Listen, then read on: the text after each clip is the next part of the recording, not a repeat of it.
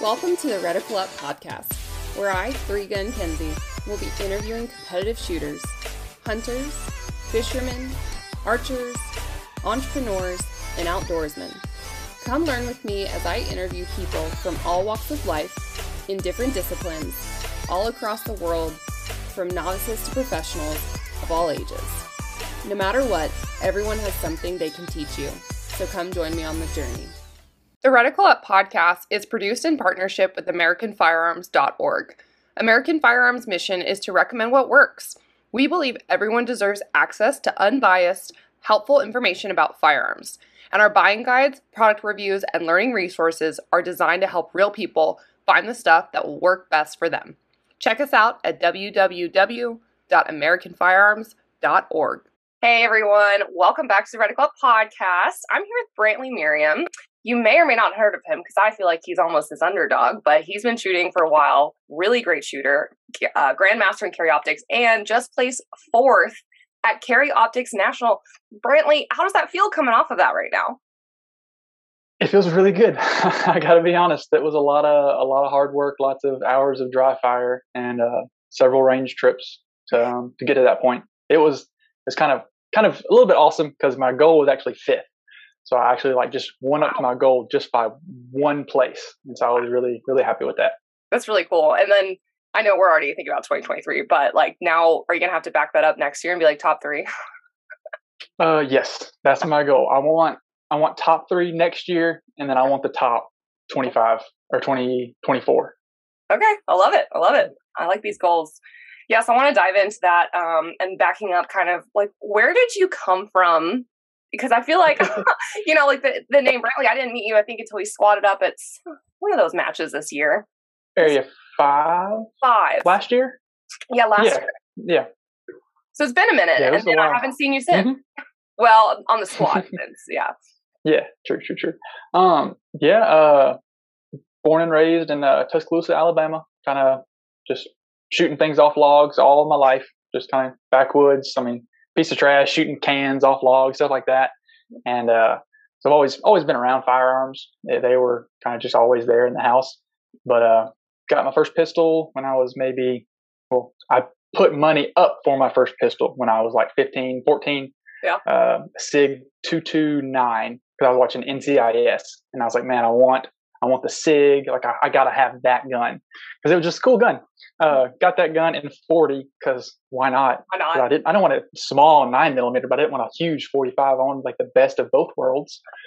Um, turned, I think turned 18, started carrying.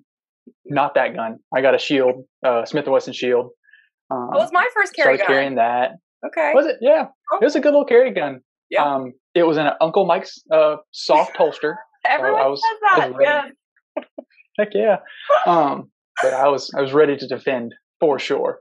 But uh, one of the stipulations was that because you have to be 21 to buy a pistol in Alabama, but you can be 18 to carry one. And so my parents bought the pistol with my money, or it was a Christmas present, I think. Mm-hmm. Um, but they were like, "Hey, you can you can start carrying, but like really start like training with it, practicing with it, do bunch of videos on it, go take a class if you have to." Mm-hmm. And so that kind of just started me on that path of like defensive mindset, doing that. And it wasn't until maybe a year or two later um, of like watching every YouTube video imaginable on guns, on shooting, anything like that. I was like, I started seeing these competition videos of guys like running around shooting full speed with pistols, and I was like, that looks heck of a lot of fun. Like, where do I sign up for that? um, and didn't know anything about the class system at that time. I think I switched over to a Glock 19 with an RMR on it, so I had red dots. Um, I never really honestly learned iron sights. I've kind of just always been a red dot shooter. But uh, first match was July of 2019. Wow. It was with my grandfather's borrowed Glock 17 Gen 2. Mm-hmm. Um, I have a Gen 2. A, okay, there's too much common right now. That's my Glock 17 is a Gen 2. It's weird. Oh gosh, that's funny. It's a great shooting gun. Uh, with a, I think it was a Serpa, Blackhawk Serpa holster, and then STAC Kiwi double pistol mag with that's the back pocket for the spare. Mm-hmm. Oh heck yeah! Um, mm-hmm. and that was my first match, and uh, I had emailed the match director before then, and he was like, "Hey, I really want you to like just come watch a match first and not shoot it, And I was like, man, I really, I really don't want to do that. Like, I want to go shoot my first match. And so my wife ended up coming with me and go to the registration table. And I'm like, hey, I'm the guy who's been emailing you. And he's like, man, I really just want you to just watch this first one. He's like, well, like, do you, do, can you shoot? Like, do you know firearms? And my wife, completely silent, is standing behind me, and she just goes, yes, yes, he can. And he just goes, okay, you can shoot. And so, shot the match in production. I was like middle bottom, probably like real, real low, but I was hooked. Like that was that was it. I had to I had to play this game. Shot maybe three, four matches in production, and I was like, let's switch to this this dot thing. Um, first Carry Optics match, January of 2022. Won my local match, first match of Carry Optics. Was completely blown away that I had won it, and so I was like, well, dang. Um, it took me about six months to get classified. Um, hopped in as a B, like July 2020, I think. Um, right when all the the COVID stuff was ramping up hard. Yep. And uh, then from there, it was nine months to GM. From first classification wow. to GM was nine months. Um, but I mean, during that, it was dry fire central. Um, it was lots of well, hour, hour, hour and a half of dry fire just about every day. Um, wow. Just sitting in bed watching TVs, and I'm I'm like shooting a target on the wall, just practicing trigger press, just smooth trigger press, smooth trigger press, sights trigger, um, and uh, but yeah, just lots, lots and lots of dry fire in like an 11 by 12 room. So there really isn't much movement. It was literally just like go to this position, shoot a little bit, go to this position, shoot a little bit, and uh, but yeah, just oh my god, just kind of that happened. Your wife has been so supportive too. I know she comes to matches, she takes photos, videos, and all of that. So she's been like yeah, super definitely. patient through this whole entire process too, and like supportive of. I mean, obviously, of everything you're oh, doing. Oh gosh, yes. Yeah, definitely, definitely. She has her. been more than amazing. No, definitely not. Um, I mean, this isn't a cheap game either, so we've had to use our own funds for it for everything. Um, but she's been very, very supportive in it, and uh, she is a photographer, kind of getting into that business. So it's kind of nice to have my own little personal it videographer is. and photographer and things. So I'm like, hey, dude, let's go take some uh, some profile pics. I want to update the profile. Hey, can you come? Can you come uh, come to this match with me and videotape for me? Yep. So she's been she's been great. That's awesome. Sure. Okay, so I want to go totally backtrack on everything that you were talking about. Yep. Um, the concealed carry world is interesting too in Alabama. I remember going there um, and being like, "Hold on, you can't buy a gun, but you can carry a gun." Like, how does that work out? weird, and you can't buy ammo either. You yeah. can't buy ammo until you're 21 yeah it's, it's, a super weird state so congrats for living there um but as far as your local community too like one thing that you said that you're you're starting out in b but you're already winning your local match you know now do you have people that are better than you that pushes you locally or do you have to travel to kind of get somebody else that's better than you to compete against?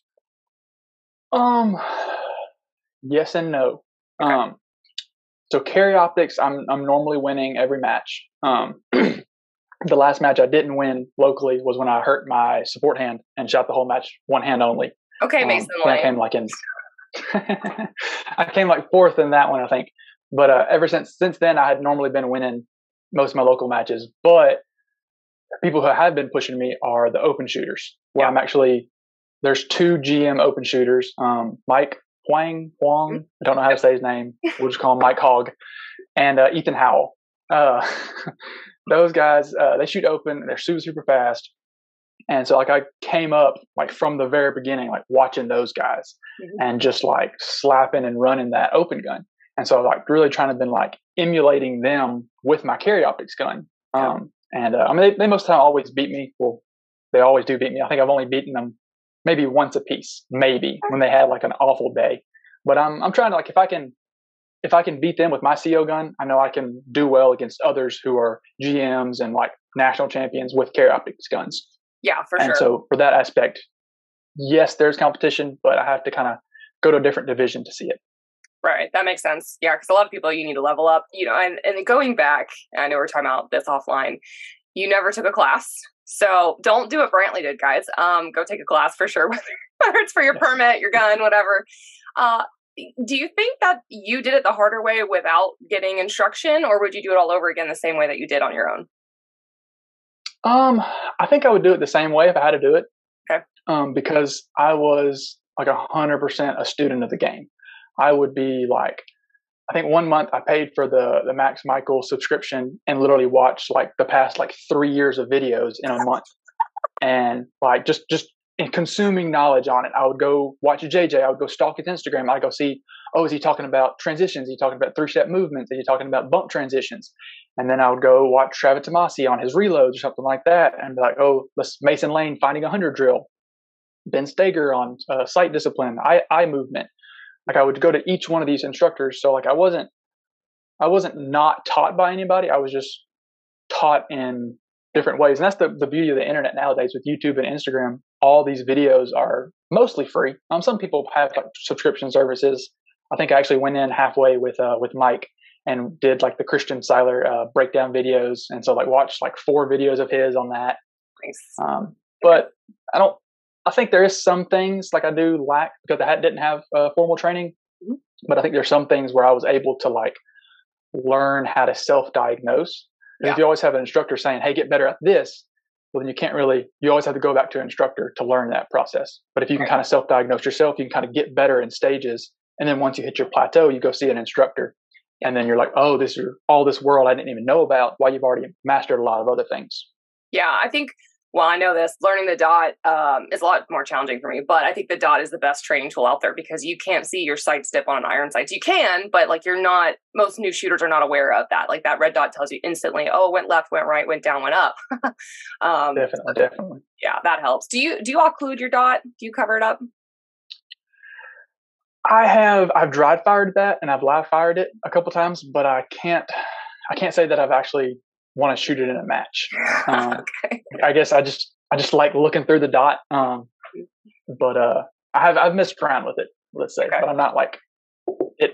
The only way to shoot is not occluded. I think some people yeah. are like the, the you only shoot occluded. I think you can. I think you train with it, but I mean, at the end of the day, I want to see as much stuff as I can. So why not just because I think occluded the dot is only for, in my opinion, for training uh, target focus. Target focus, yeah. Um, now you can make the argument of like, hey, if the sun's directly in your face, cover up the dot. Right. I mean, that's a that's a that's a smart decision, but I don't think that's a kind of like a, a one off thing. Like, let's practice that and then do it. Don't just yeah. be like, I'm covering up my dot today at nationals on like the last stage where the sun's in your face. Let's give it a try. And you drop like five mics, and you're like, oh gosh, I should have practiced that. Yeah, I, I, I actually know Morgan um, on her last stage that was the the case that she didn't cover it or anything like that but she saw two dots and hit the no shoot one called the bottom one and that is so uh, painful. Yeah. Yeah. I was um, talking to her dad about that and i was like that for the comes down to the last stage though. Like you really like yeah you, you you're going to be mad but honestly like you look back and you fought like because she was coming up like I think she was seven points ahead going to the last stage. Yep. and i mean that's that's pretty crazy for sure. Yeah. for how young she is and how much how well she can shoot i mean that oh, yeah. girl's going to be good Oh yeah. Sure. She's already legendary. Yeah, she's beast mode for sure. Her dad is awesome. Um, I felt bad for her on that one, but like the well, like you said, going back like to training with the dot, um, whether it's covered or not, it's target focus for target focus versus sight focus. So how much are you 100% target focused, or when are you actually finding the dot to to hit certain distances, or what? Oh, it's 100% target focus. Okay. Um, I I try not to I try not to focus on the dot. I kind of just want to like see it as like a peripheral movement. Yeah. And when it's in the acceptable range, I'm slapping the trigger. Um, I'm, I'm, i really hate bullseye shooting. And so that's the only time where I'm like, like trying to control the dot to be like exactly where I am. Yeah. But other than that, like if it's in my acceptable range, I'm I'm slapping and going. What's your acceptable but, uh, range? Uh, so like, it depends on the distance. So if I'm shooting like a headbox target, I want like I don't know, headbox is maybe like eighty percent alphas. Okay. Um, like in a, a normal like chest size full open target, I want like ninety percent alphas. Okay. And that's in practice. Yeah, yeah, yeah. Um, okay, so going back to all of that dry fire, good lord. Okay, so I want to know, I want to know like what training aids you need, you used, what like target sizes did you put up on the wall? What did those drills look like for people that are listening, like and really want to mm-hmm. get better? Like, what did you do? What did that look like?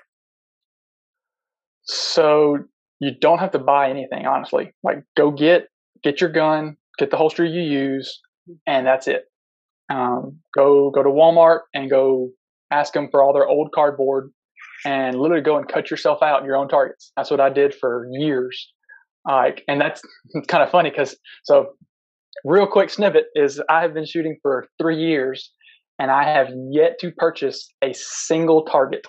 I actually just bought uh, dry fire targets last week. Um, but for the first Really? two years, I actually like Do you know how many people are listening to this and hate you right now for the Carry Optics Nationals? And I've never bought a dry fire target. Practice. no, no. Let me. I think I have. Let me see if I can find one of my old ones. I think it's Okay. here. The ingenuity, guys. GM. All you need is some cardboard Yeah, from so this is this is the the quarter scale, one fourth scale target that I dry fired with for years. And as you can see, there's a little dot in the center to kind of grab my eyes, and a dot in the head box. And I had like a dozen of these, and I would put like a tux on it, or a slasher, or a no shoot, or so on and so forth. And that's what I dry fired with for forever. Um, Yeah. Just uh, and they're I think they're quarter size, they're one fourth scale, and just dry fired with those. But uh, it is kind of handy. Think so. Like starting out dry fire, I got Steve Anderson's uh, dry fire mastery book, and started working on that on like part times. Mhm. But then once I kind of figured, hey, I'm in the ballpark of part times, I kind of let part times disappear. Okay. Um, I really felt like I was kind of rushing myself too much for it, and was like, hey, let's just let's just focus on like being efficient and smooth, and then confirming times live fire. Um, and I seemed to like my my part times would go down from that aspect because I wasn't just rushing shots, and I wouldn't have as many uh, missed shots and stuff like that. But uh, I would say honestly, like you can you can buy dry fire targets 100. percent Like those are they're fancy and they're handy for sure, but you don't have to have it. You can cut you out your own target, um, but uh, you don't need dry fire mags. I still use my normal mags. Um, now I use my You both? practice mags, Yeah. and I kind of I made some dummy rounds with uh with no primers. No primers, but big bullet. Just so I want the weight of the magazine.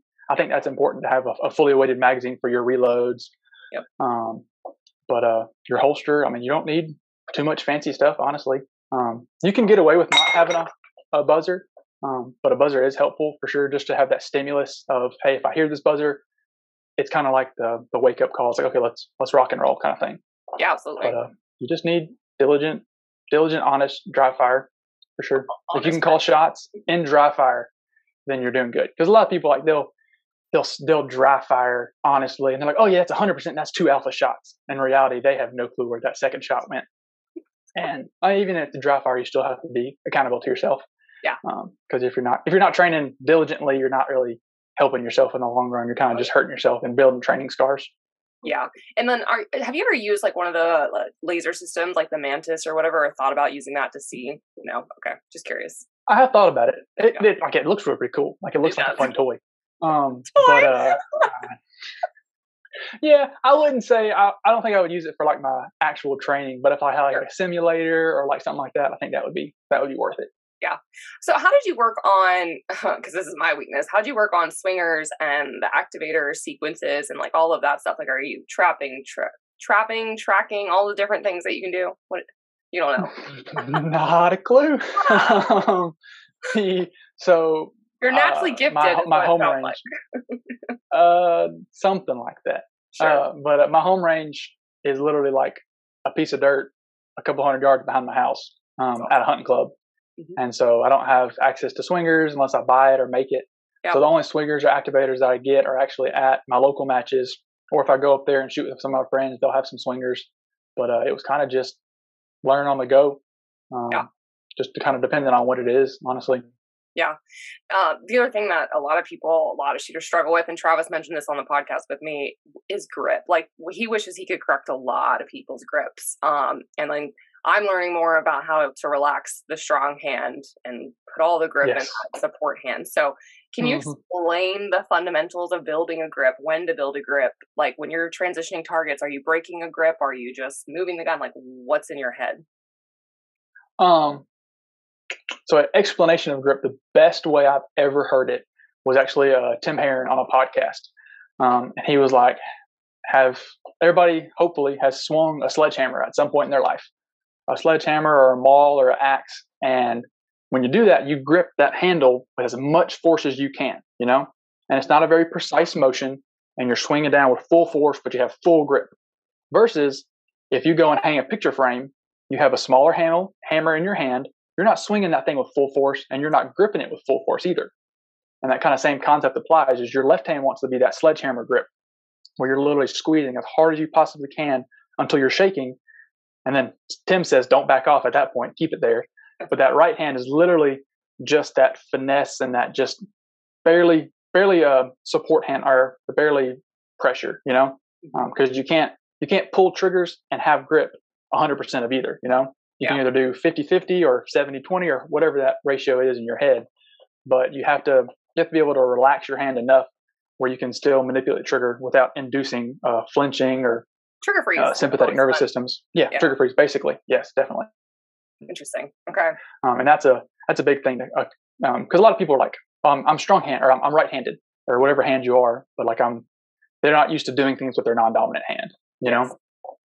Yeah. And so they're like, oh, it's on the gun, but is it really doing something on the gun, or is it just kind of there for show? Because that's how my hand was for lots of for a very long time. Like just now, recently, within the past maybe year, I've really focused on like crunching down with that left hand and like really getting like that vice grip on it.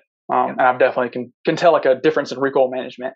Um, oh yeah. So it's definitely it's definitely been a struggle, I think, but uh, yeah. you got to practice with it.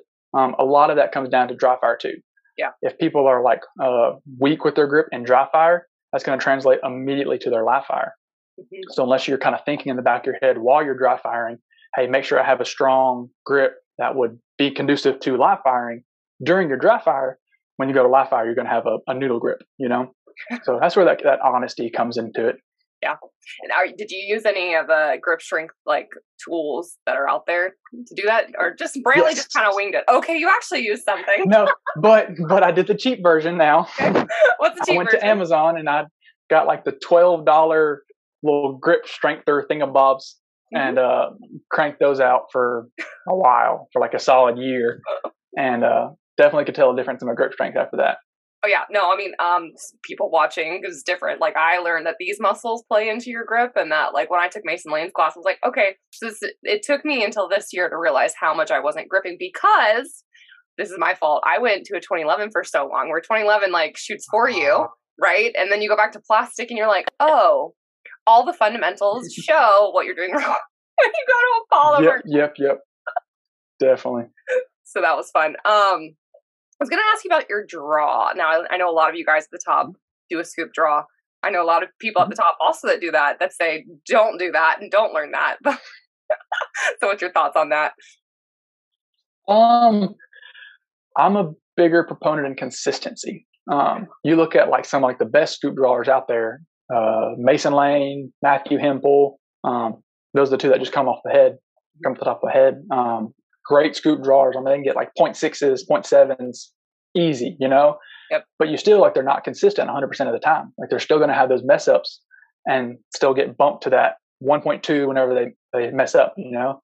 And so I'm, I'm like, well, if my draw is 0.8, 0.9 sub second right there at that second mark, I'm okay with that as long as it's consistent and repeatable each time.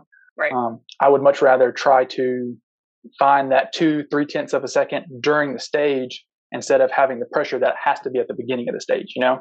Yep. Um, so I, I, I really think that like. Oh, go ahead. Mm-hmm. Oh, go ahead first. Oh, I was like, I really, um, I'm a big proponent in like starting off a stage smooth will lead to a good stage. Like if you have a, if you out of the draw or out of the holster have a crap draw, yep. like you're already in your head, you're saying, man, this is going to be an awful stage. Versus if you let those first two shots rip and you're like, ooh, that felt good. This is going to be a good stage. Like you just shoot the stage a lot better. And it's like that, that mental aspect of it, you know? Yeah. Yeah. So, um, Trace is another one that does scoop draw. I've taken Mason's class with him and I shoot with him and his brother a lot. What I learned, which I feel so stupid for, like you said, is that like he asked me uh, a question because we started outside a shooting area. You step in, there's two sets of stackers right in front of you but there's two open targets to your left and right and it's a mirror stage. So he was uh, telling me like what's what's my draw time? I'm like mm, i don't know because obviously i don't shoot pistol very often. So it's like okay even if it's a second second half he's like then why would you stand there rush the draw and you're trying to go to the target straight in front of you or you can draw and start moving towards that far left side so you're not wasting time because it's going to take you that long mm-hmm. anyways. Boom. So that Definitely kind of soaking up that draw time. Yeah and I watch everyone else do it the other way, except for Trace, Brennan, me, and it made so much more sense to me of like why I would do that. So little stuff like that. I know it sounds well, you know, little stuff like that adds up Mhm. to be Oh, better. gotcha. yeah. hmm there's a big thing like just knowing like rough times for things. Like you kind of how how fast can you split a seven yard open target? You know, stationary. How fast can you split a, a 25 yard open target? Um, what's your draw speed? What's your reload time? Just kind of rough numbers. I don't need the the hundred thousandth of a, or hundredth second, you know, kind of things. But it's like, okay, well, if I'm if I have a 0.8 draw and I got to move two steps, is it better to move two steps while I'm drawing, or is it better to reload, or so, stuff like that? You know, just Yeah. kind of so you can build a good stage plan in your head. Yeah, 100% for sure. Um, that's interesting. I haven't asked you this, not that it matters, because I don't think guns and gear matter, especially because Nils just continues to tell us that it doesn't matter. Um, but yeah, you're like, yep. Uh, what what gun, what optic do you run, and like, what are some of the things that you modified to your to your gun to make it, you know, maybe tuned up a little bit better for you? Um, so I started out shooting Glocks. Mhm. Started out with Glock 19, went to a Glock 34, and settled on a CZ Shadow 2. That is like the bread and butter for me right now at the point. But uh, Shadow 2 is a Cajun, and it's custom CZ custom cut with their plate optics. It's not the optic ready version. Um, it's the CZ custom plate system. But uh, run an SRO on that.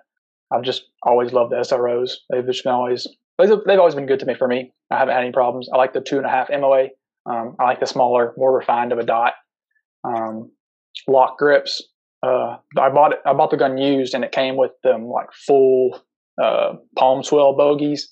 And I was like, man, I can I can't get a grip on this darn gun. So like, I had to go to the thin bogies, but I love the hard, aggressive texture Mhm. on it. Um, I think I did the the full Cajun Gunworks Pro package in it. Um, I do wish that I actually sent the gun to them for them to install it. Um, that would be my only gripe. But I installed it myself, and it took me maybe like a two month period of working out the hiccups and the kinks in it to actually for it to start running well. But uh, Cool. Other than that, I run a 12 pound uh, CZ custom uh, hammer spring in it. Um, the 11 and a half pound Cajun gun works a little bit too light for me. Okay.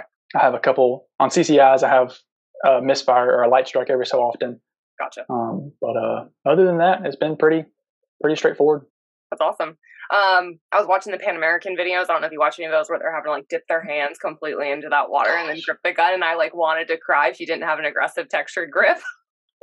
Oh gosh, yes, yes. Well, I mean, a lot of guys use like Pro Grip Yeah. or some type of paste, um, and I just use chalk. Like I straight up use like just like gym chalk, like the bar that you get, and I just put it in a Ziploc bag. But I was like, man, that would that would throw up my entire game right there. Like that would be awful.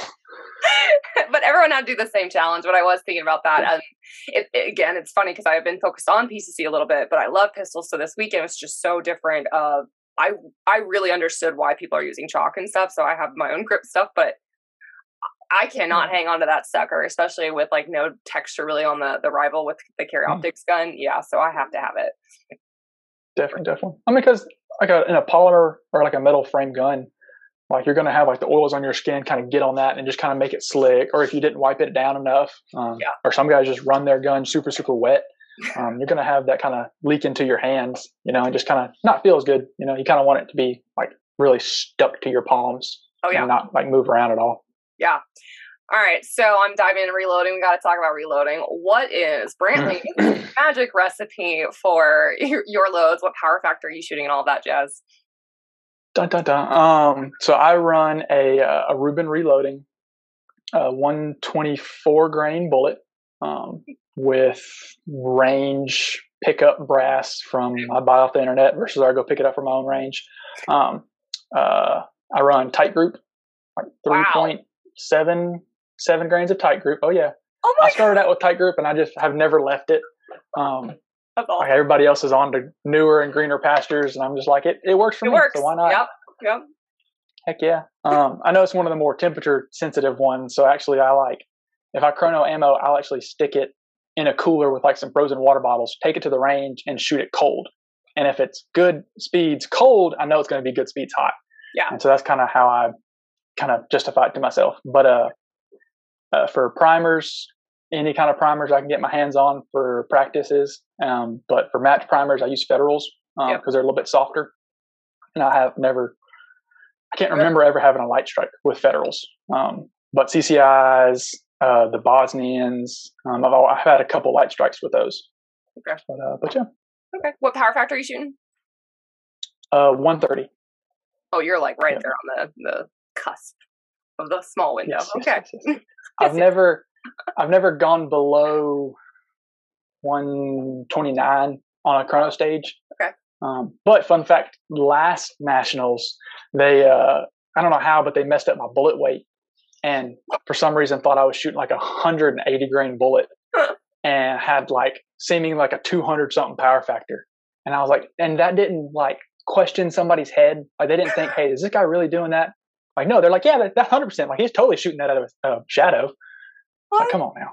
What? So that's in practice course somewhere of your Chronos 200. Yeah, at uh, the 2021 uh, nationals, I am the first place of chrono. and it's not true. That's great. That's great. We won't talk. we won't go too far into that. So, um, okay. So last year nationals, what place did you get last year in 2021? Uh, ninth. Okay, so you're shooting super squad. You shot super squad this year. Yes. Yep. Okay. First time doing that. That was a lot of fun. I was going to ask you, what was it, first of all, like preparing mentally in your head? Like, what were you thinking about it? Were you nervous? Were you excited? Did you know what to expect to be on Super Squad? And then how did that play out for the whole match? Um, so this will be first time shooting Super Squad, but not first time shooting with a Super Squad member. Um, Right. Thankfully, I was actually able to squad with uh, JJ for Area Six this year, um, and uh, that was a lot of fun. But uh, I kind of had to go into the mindset of like, hey, because I've like I've I've watched videos on all these guys, mm-hmm. like almost to the point where I might have watched more videos than they've watched of themselves, like to the point where like I'm like detailing everything that they're doing. But that was all in the past. Like when you when I wanted to come into it as, hey, like I did I have done all this training and hard work for it. Mm-hmm. I can't learn anything else from them from this point on. So I have to literally go in and shoot this match at my own skill level, my own pace, and not worry one darn thing like JJ or Max goes burn down the stage. Like that's awesome for them, but I can't be trying to push my speed to match them. You know, because I've I've made it to the Super Squad. I'm doing something right. I don't know. I don't know what I'm doing right, but I'm doing something right. You know, Hitting and alphas. so like, I can go and watch. nah, more like I'm just fast. I don't shoot alphas, but uh, um, I can go and watch their videos later. But right now, it's literally just my game. Shoot my my speed, my accuracy, um, and not try to worry too much of them. And thankfully, I was able to shoot with a buddy. Uh, Garen Singleton was on Oh, it with me. so he actually good. got eighth place. Heck yeah, he got eighth place last year, um, and so he shot uh, Super Squad with me. And so he he had shot Super Squad years past, and so I kind of asked him the same kind of concepts. Hey, like what's what's a good game plan to going for? And he kind of said the same things. So Okay. I'm kind of happy I was kind of on the right track of it. Yeah, for sure.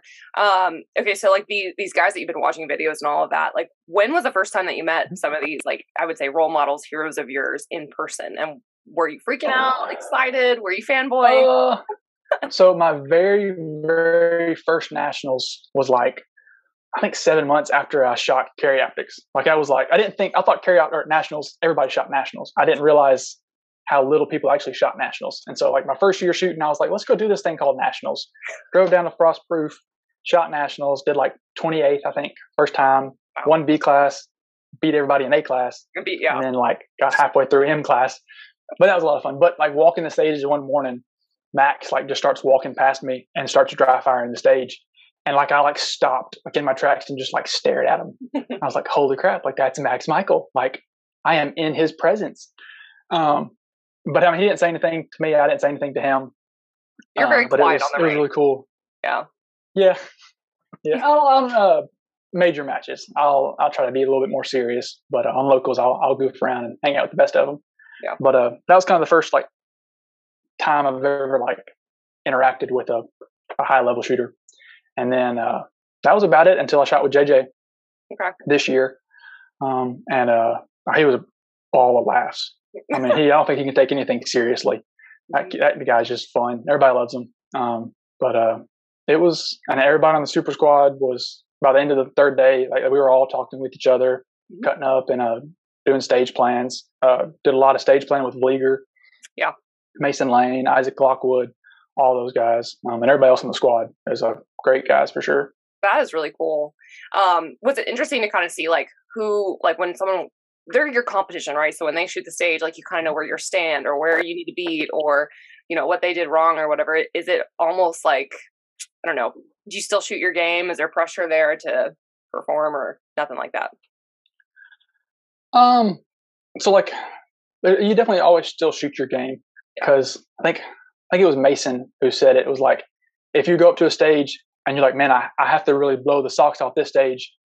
And then you go back and you're like, well, why weren't you blowing the socks off every stage beforehand? Like, have you been holding back on yourself? Like, why aren't you shooting to your potential?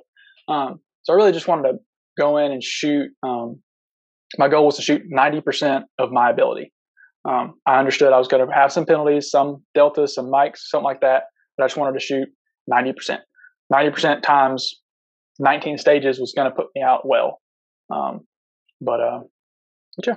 Okay, very cool. All right, so we've got super spot two years in a row. We got fourth. We've talked about the dream of third and win the whole dang thing. But past that and beyond that, have you looked at IPSC or representing USA at World Shoot? Like, what is your big, big dreams in the shooting sports? Big, big dreams. So I'm I'm still kind of fresh into the sport, and I only dove into USPSA. I haven't really even kind of brushed the surface or even I still don't even know what rules IPSC like do it does like when it comes to guns and start positions and stuff like that. Mm-hmm. But I would definitely like to to branch out and try some different disciplines. Um, shoot a little bit, play around in some two gun stuff. I'm not a I don't have a shotgun, but I have a rifle, so I don't mind shooting some two gun. Oh, but uh, for every three gunner listening, you just messed up because we have shotguns and we will make you go shoot three gun. Yep. like it. I'm looking at two in the safe right now. uh, but uh, I would I would love to absolutely love to go shoot a world shoot. That would be like a a huge huge thing. Just to say you even shot it um, yeah. would be amazing. But I definitely would like to try some IPSC.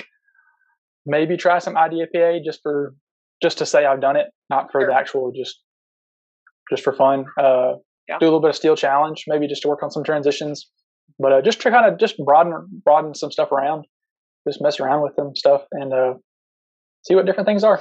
Yeah, for sure. I know uh, people coming from from Steel Challenge that do really well. Like if we look at Grant Kunkel or uh, Chris Barrett, you know, mm-hmm. they've mastered eye speed transitions, calling their shots, like Gosh, all yes. that, right? And it's like now the movement is very very hard, uh, mm-hmm. and they're learning all that. But it's really it's incredible to see how different sports can help you in different other sports. Definitely. Definitely, definitely. Well, I hope you get to World Shoot one day. That's really neat. Um, question for you: As you're telling, or did you tell people like, "Hey, I'm going to go into nationals. I'm going to get top five. I'm going to do this." Like, are you speaking these goals out loud? And are there any like naysayers or that like do or don't you know believe in you? Um, when it comes to naysayers, nobody has ever told me I couldn't do something. Okay. Um, but I'm not very vocal with others who are not in my immediate circle. Yeah. So I'm I told probably less than a handful of people that I wanted to get top five. Okay. Um, and I probably told half of those people only after I got fourth that I wanted top five. Um, I actually wrote it. So I read, I think it was Lanny Bassham's book, like the beginning of this year, and he was like, "Hey, write write you a post-it note, read it every day, so on and so forth." And so I was like, "Okay, let's let's do this. Let's put the put the money where the mouth is and I'll do it. And I wrote me a post-it note and I actually have a piece of masking tape above me on my reload bench. And it says literally, I'm, I am one of the top five character shooters in this country. And I would, every time I would come in dry fire, I would read that to myself over and over and over again. And then the other two points I would make to myself to kind of improve. But, uh, you definitely have to have the confidence to go into it. You, you, you need confidence, but not cockiness. Yeah. I hate people strutting on the range thinking they know everything and they're going to be the best shooter in the world. Um, but you you have to kind of be like, okay, yeah, I can do that, you know, yep. and just kind of be like, yeah, I'm I'm fine with doing that. I'm able to do that, and then go out and do it. Um, but uh, told maybe me, my wife, maybe some family members, and like one or two other training partners that I wanted fifth.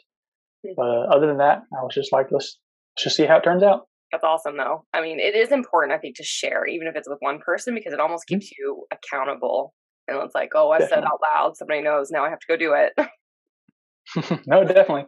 No, I think writing it down also, so like you can see it yourself and like constantly reminding yourself yes. of it. Um, something about writing it down, like you can, it just puts it out into the world. Speaking it uh, puts it out into the world. It, it's a it's a very real thing for sure. Oh yeah, I have um uh, like I think I was 16 years old and it's in different colors, but I had like get a master's degree scratched off, go to the U.S. Open of Surfing scratched off, go to Shot Show. That was all my dream since I was like I don't know 21, 22, like and I did it. It took me forever. That's pretty good. But yeah, it's like writing it down. It was it was the top five things where they're they're not small goals. Um, but when you Mhm. write it down, yeah, like you said, there's something there with that. Mm-hmm. That makes you do I it. like getting putting goals that are like on the edge of possible. right. I mean, like, because you, don't want to get a goal that you're always going to reach, you know? Yeah. Because then, are you Yeah. really challenging yourself? Like, you want a goal where it's like on your edge of a capability. So you, every time you go to the range and practice, you know, I have to put in everything I can to match this goal. You know, you don't, have, you can't just sit back and be like, oh, if I practice a little bit, I'll get my goal. Like, no, you want to be like putting everything, every blood, sweat, and tear into it to get to your goal. Yeah, hundred percent for sure. Um, after after nationals this year, especially, like, are you starting to see like your uptick in followers on Instagram? Are you seeing like more people DMing you and asking you about like training? Like, I want to know what what's changed for you. Yes. now that you're fourth in the country for, for your yes to all the above. Um, Okay. Most definitely. Uh, I think. I mean, I've got a, a few hundred followers after every nationals, um, but I've jumped up maybe, maybe four, four or five hundred followers Yeah. just since uh, nationals. Um, and I think You that need is to change your bio, by the way. with- You need to change your bio to fourth in the country or fourth CO shooter. when when I win nationals, I will I will put that in my bio. Okay. Oh, keep going. So you're saying, Um, yeah, like the the uptick in followers. I mean, that is a big thing. That's credible. Definitely, definitely. Um, and I mean, before then, I was already messaging, uh, maybe less than a handful of guys, just here and there.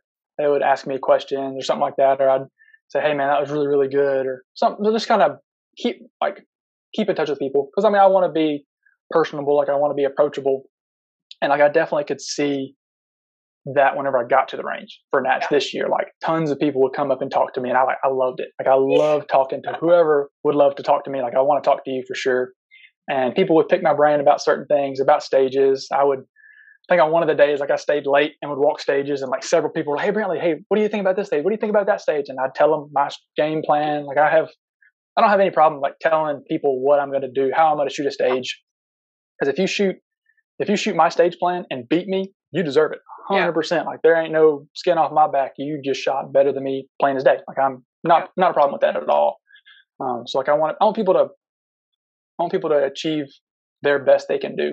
Yep. And then whoever's the best at the end of the day is the best, Hundred percent. and however that falls. But uh, lots of more people now have messaged me and done the same thing, and asking, "Hey, what do you think about this?" or "What do you think about that?" or "Hey, great job. I'm also I'm struggling with this aspect. What do you think?" or "How hey have you how did you dry fire starting out?" And so I love answering as many questions as I can for sure. okay, so now where you're at, um, two things actually. I wanted to talk about your introvertness because you are introverted. I yes. yeah yeah you're learning. I know I'm very much so introverted. Yes, and I think that you come out of your shell. I think even now, like I get a totally not totally different side of Brantley, but way more open, approachable, and and introvert. You have to now be an extrovert when you're at the top and you've got people asking you questions and you're excited to talk, but you're having to learn a whole new world. Welcome to extrovertedness. Thank you. yeah. Um, the, the questions that you get, um, is it inspiring you to think about doing the classes finally, becoming an instructor? Like, what does that process look look like for you? Yes, it is very much so inspiring to to start putting out quality information. I'm not to the point where I think I can start doing open enrollment classes for sure, but I do think I can switch from only posting match videos to maybe start putting out so a little bit more practice videos and a little bit more explanation of why I do the things that I do, how I've learned it, how it helps me, um, and so on and so forth. Um, and uh, just kind of explaining how I got here and also doing that for myself. Like Mhm. I need to sit back and be like, okay, how how do I draw a pistol? Like what are the finer points of it? How do I do a reload? How do I make a stage plan and so on and so forth? Because like a lot of things I think people like just they just do. You know, there's no thought process behind it. Once you've mastered the skill, you forget about it. But like a good instructor really can detailed expl- explain detailed how he does each step, why he does it, the way he does it, why he doesn't do it some other ways, and why he does do it this way. Yep. And so um, I want to build up that muscle, honestly, um, to the point where I can teach maybe some private classes for a little bit, and then teach open enrollment classes eventually. Um, that would be the ultimate goal for sure. No, it's awesome. Yeah, I mean, it, it takes a different kind of person to instruct to get concepts uh, across for sure. Um, and the why, mm-hmm. the why, the how, and all of that. It's interesting because again, we were talking about like instructing offline. Is you have to you you quoted Tim Herron like you're that stuck with you forever. So how mm-hmm. do you have those same kind of like aha moments for people in, in classes? Yeah, learning. Definitely, definitely. Um, I want to talk about live fire drills uh, for you. Mm-hmm. Like when you do go to the range, even making from B to GM or preparing last year for nationals, like what what are, what are the target array setups that you do at your range and what are you working on? Um, so live fire, I'm trying to think. There's a uh, lots of draw and presentation drills, I would say. I like to most of the time I start my warm ups with a full mag of literally one shot draws. Mm-hmm. So I would just take a t- target at like 15, 15, about 12, 15 yards, and I'll just draw one shot. And I'll see that second sight picture, and then I'll come off the gun. And I'll just do that and rep that out until it's smooth and efficient. And then I'll go two shots. And I'll go from 7, 15, 25 yards. I'll do that. And then I'll kind of start my practice. Um, and then practice will include from anything to like a designated target drill. So like Ben Stoeger stuff. Um, I'll do like a transitions drill where I'll put like a, a hodgepodge of uh, 25 yard here, a seven yard here, a tux at 15, a no shoot at 12, a six inch piece of steel at 15, a six inch piece of steel at 20 yards. And I'll shoot that in different orders. I'll shoot that starting in one position, shoot half of it, run to the other position, shoot the other half. I'll do um, kind of anything I can just come up with in my head, make it um, leading to nationals. I do a lot of drill stuff, like so small round count, maybe sub eight eight shots drills, mm-hmm. and I'll do those maybe five to six times a drill, and then I'll do a different drill. Okay. I don't like hammering out a drill twelve times to get it right because that's not uh, accurate with yourself. You know, yeah. you're not going to have twelve chances to shoot a stage. You're going to have one chance. Yeah. And so leading up to Nats, my last like couple practice sessions, I did that very thing. Like I would set up a, maybe like a ten to twelve round stage, and I would shoot it twice.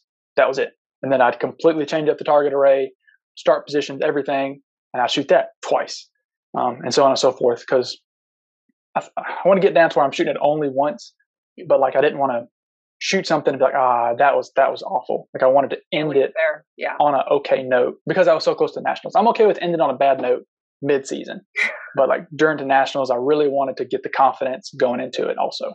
Yeah. Do you ever uh, dry fire the live fire drills you're about to do?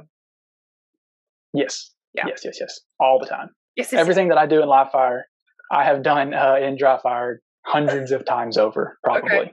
okay. Are you still doing? Definitely, definitely. Um, I know sometimes Mason use it in the classes. Are you still putting like dots on targets or like black pasters on certain shots and then not doing it on other targets? Um, only on dry fire. Okay. On live fire, I keep my targets fully exposed. Okay. Um, I have been working in a lot more partial targets, tuxes, yeah. slashers, no shoots. But uh, in dry fire, I'll, I'll put little dots on where I want my eyes to go on each target. Yeah. Yeah. Okay. Makes sense. Um, mental game, physical game, all of these things come into play. I know for me, like I'm having to work on physical stuff. That's been great. so I need to work on mm-hmm. balance. But what are you doing in terms of like the mental toughness and like training for mental game? Or are you, mm-hmm. and then same on the physical side, like are you working on like the legs, the core, bursting with, you know, moving in and out position, or what does that mm-hmm. look like for you? Um, so physical game, I have been slacking for sure. Um, I have, or previously, I've had a very uh, physical job in the past, doing like lawn care out in the summers in the heat. So like I lost like ten pounds doing that, gained lots of muscle doing that, and then now my current job is a little bit less physical, but definitely still more than sitting at the office and the desk for sure. And so I don't, I don't, I don't prioritize like going to the gym or anything like that. But I do come from like a basketball uh, uh, past. Like I sh- have played basketball for seven years, all through high school. Um, did that. So like I am relatively quick on my feet. Like that is something that I have done in the past. And so like I know I can still do that. Um, but uh, as of like currently physical stuff, not terribly much. honestly just doing drills and uh, practices the like the physical like sprint stuff like that that I do. Yeah. Um, for mental aspect, um, mental is the game I'm like just now diving into. After last nationals, I was like, okay, I really gotta I gotta work on this mental stuff because um, I'm definitely I used to be I'm working on it. Um, definitely is like I was a 100% shooter. Like it was like all or nothing. Like I would either get like a, a 5% stage win or I would like throw two mics on a stage. Like there was no consistency, you know? Mhm. And so I really wanted to kind of level out that performance um, through the mental game because I know my skills were there or around there, Yeah. but the mental game was kind of just fluctuating. And so I really, really dove into the mental game this year. Did the Delaney Bassham's book, um, Ben Stoeger's Match Mentality, and really tried to build the um, the just the strength of the mental game coming in. Hey, hey, I want consistency. I don't mind if I if I don't get first on every stage. That's okay. I just want to be able to have a consistent performance every single time, even if it's not to the top of my performance. Like I'm okay with if my hundred percent might win and get get a stage win. I'm okay with backing it off and getting a ninety percent uh, stage. You know, Yep. ninety percent times a lot is almost a Win win every time. Yep. Exactly. Um, and that's like on majors. On locals, yeah, I want to I want to win, but uh, but that's just because it's fun. on, on locals, I'll I'll kind of mess around. Some some uh some matches like I'll go hard. Like the rest of this year, these are all just fun matches. Like I just want to have fun. I'll probably shoot concealed uh, the rest of the match or the rest of the year just for the heck of it for fun. And uh, but uh, just training the the mental. I think a lot of things have to revolve around uh, self talk and confidence.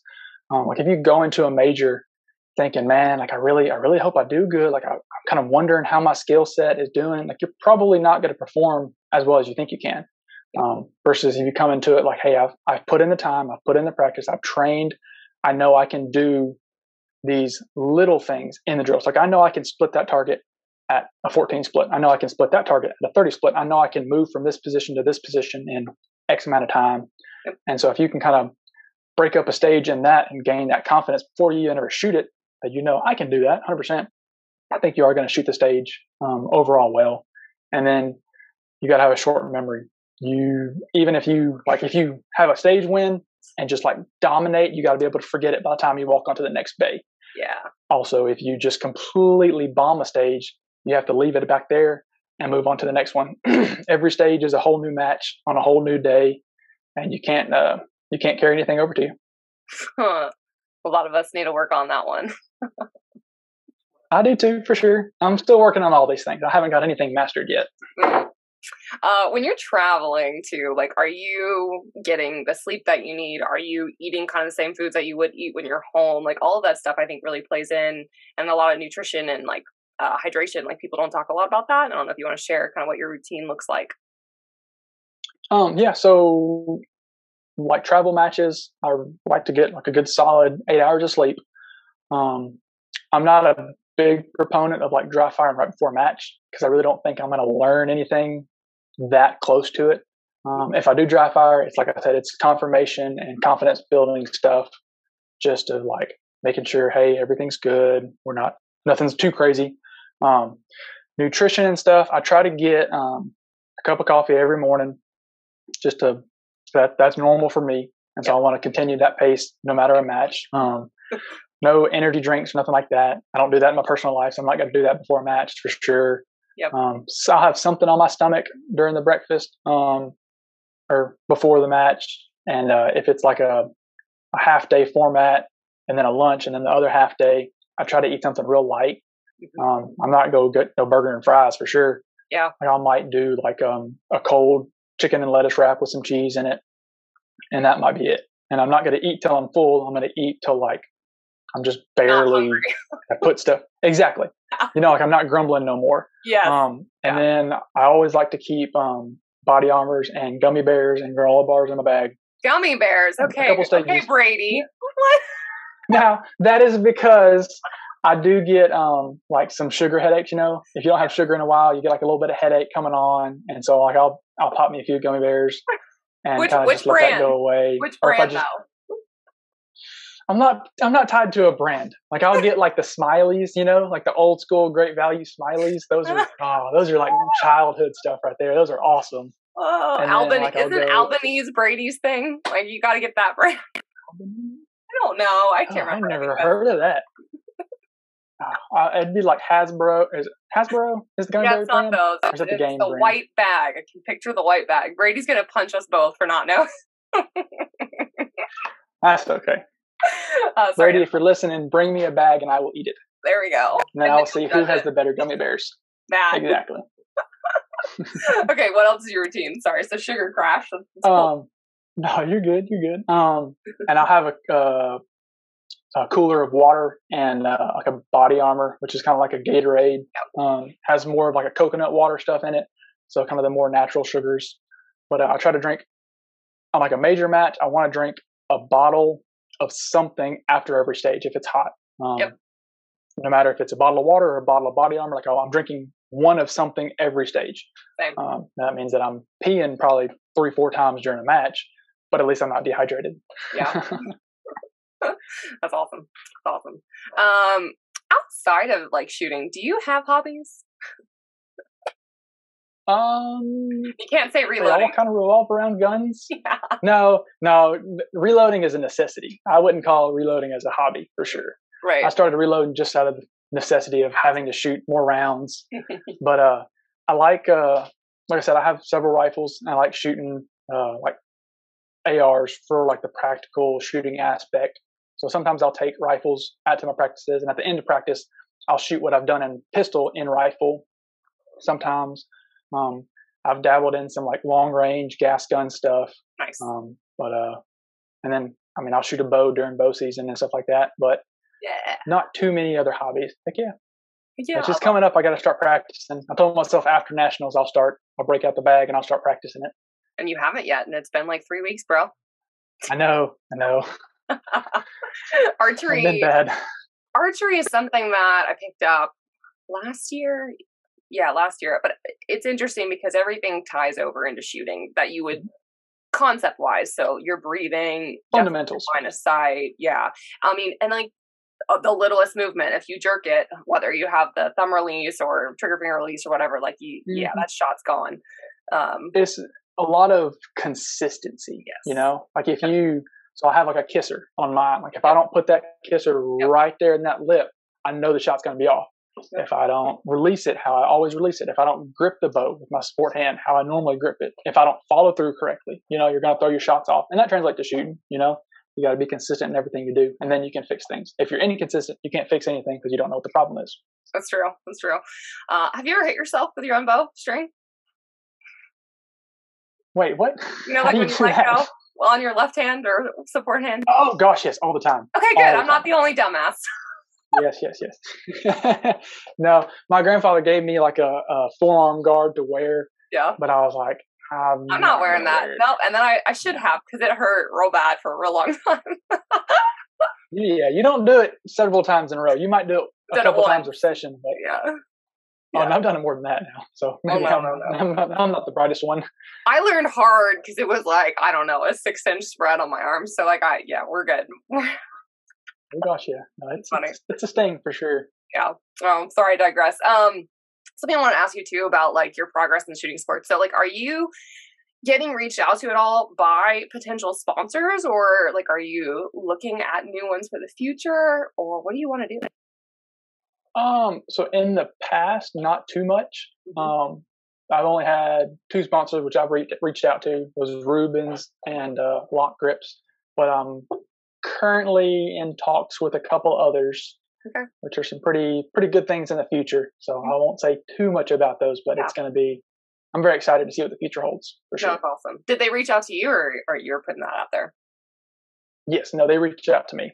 That's awesome. Really, that's really cool. Congrats. Thank you.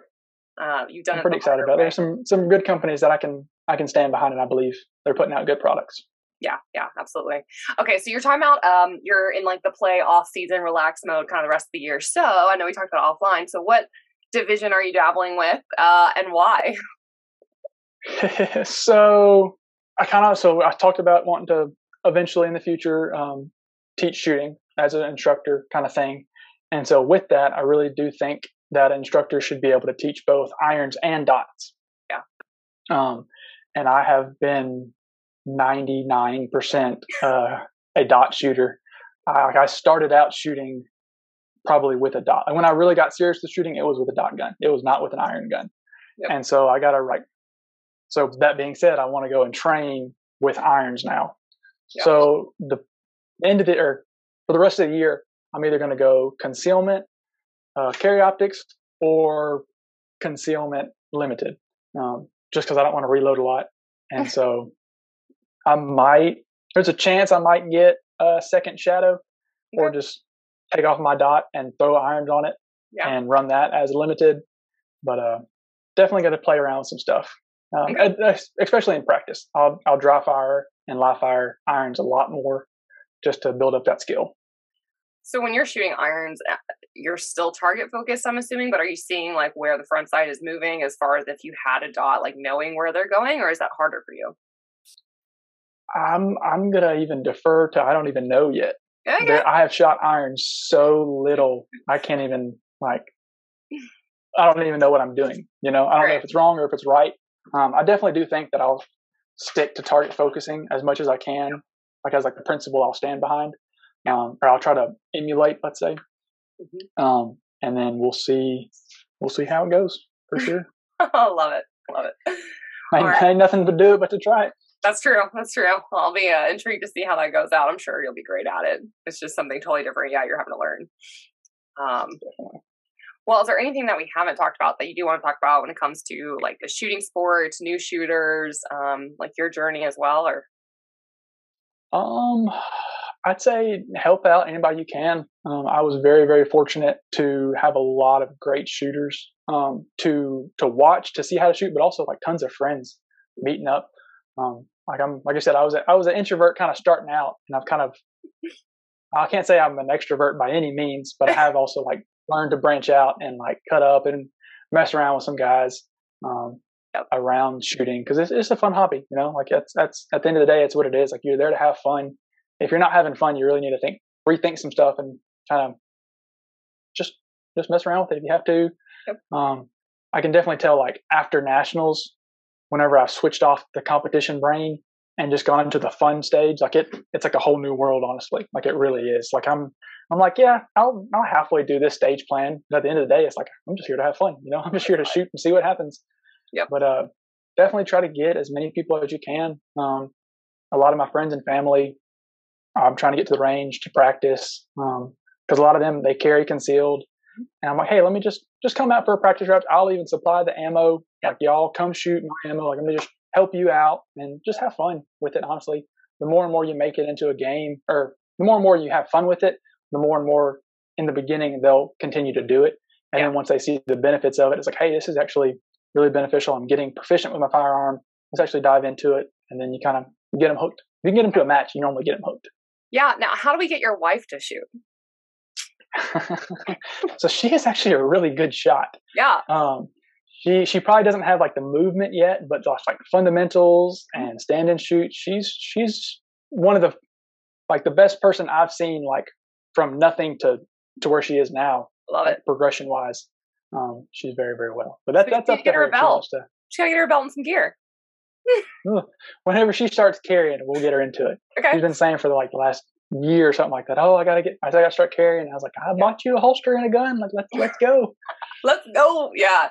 No, I want more more women. I think it was really funny, uh, fun, not funny, and funny actually. I had Mhm. Christina and I had my friend Brooke, and I never met Brooke. She connected with me on Instagram, so I shot with them this weekend, and it was so much fun. Um, and it was something where like, and I'll share this. Maybe she listens, maybe she doesn't. But she reached out and she was like, I really. She was on a different squad. She's like, I really don't want to shoot with your squad because you guys are all really good. I'm gonna shoot pistol. You guys are mostly shooting PCC. I don't want to be the person bogging people down. I'm like, no, move to our squad. We're gonna have a blast. You're gonna learn stuff. I switched to pistol anyways, but it's like we want you on our squad, and you're gonna have a lot more fun time if you move. Gotcha. Think Uh, Yeah, a lot of people are worried about like that perception of, oh, I'm- I'm going to be bad my first stage or my first match. And it's like, no, I go squad with the best people out there just because like they're having fun. They know how to shoot the we're the sport and then ask us. but nah, y'all are good for sure. And then, I mean, ask as many questions as possible for sure. Yep. Um, and that's one of the beautiful things about like Instagram and YouTube is like I've I've connected with so many people from around the country um, that I would have never met or even spoken to beforehand. And then they were able to like, or I was able to go meet them. I had like a list of like a dozen people I wanted to go like and meet at Nats. And so like I would walk around to their squad like during their day, say hey to them, talk to them. I love it. And so it was a lot of fun. It is. I mean, and and nowadays, what's what was so interesting to me to see is that every single squad, like for the last I don't know four years, like for me when I was getting started, it was always men, men, men, men, which is fine. There would be some women, but I would never be on the squad. Now it's like every single match I shoot with, like I'm gonna have Jesse or I'm gonna have uh, like one of the friends, mm-hmm. Christina's always kind of on there with me. Um, so having even one and two per squad, like that's cool to see. That's why I really want to see that grow. Yeah, yeah. definitely, definitely. Awesome. I mean, with well, the you gotta get the women out there, different people from different backgrounds. Yeah. Um, anybody shoot. You know, it's a it's a beautiful country we live in. We have some great freedoms. Let's continue to keep those freedoms and uh, let's exercise them as much as we can.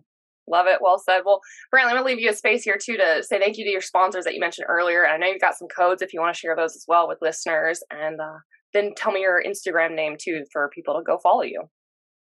Definitely, definitely. Um, so shout out to Rubens Reloading. He's been great about uh, providing great ammunition. Um, have a coupon code with him for 12% off. Use uh, Merriam12. Uh, if you don't know how to spell it, well, it'll be in the show notes, I'm sure. Yeah. I'm not going to try to spell it. But, uh, like the dictionary. And if you can't spell the dictionary, the name yes. of the dictionary, then we're yes. in bigger trouble. Just like the dictionary. Merriam 12 for that one. And then uh, LOK grips for uh, for making some some real good grips. And then shout out for the future for some some potential potential sponsors who are I'm excited for those for sure. And then Instagram handle is going to be uh, Brantley underscore Merriam underscore shooting. Um, and uh, on Instagram and also on YouTube. Post full match videos on YouTube, and I'm going to be starting soon. I'm starting to work on it, but I'll do uh, match breakdown videos of uh, previous stages or previous matches. Awesome, Brantley. I love that you came from humble beginnings. I love that you're kind of this non-known, but but are known shooter that came up and fourth at 400 and something shooters. I of the largest nationals ever held against the top name shooters in the world in the country. Like you should be very proud. So um, congratulations for all of that. Thank you very, very much. In the work. Absolutely. I appreciate it. Yeah. Thanks for coming on. Uh, yeah, everybody go follow him. Go make Brantley talk to you and be an extrovert. He needs more practice. Oh gosh. right? Go ask all I'll, questions. I'll ask answer any questions anybody has if I can, for sure. Ask Love ask it. away. And thank Love you for having me on here. It's been a blast talking to you and uh, just getting to know more about everything. Absolutely. Same. All right, listeners, stay tuned to for next week's episode of the Reticle Up Podcast. Thanks for listening to the Reticle Up Podcast. Be sure to subscribe wherever you get your podcasts and on YouTube. Follow along on social media at Reticle Up or Three Gun Kenzie.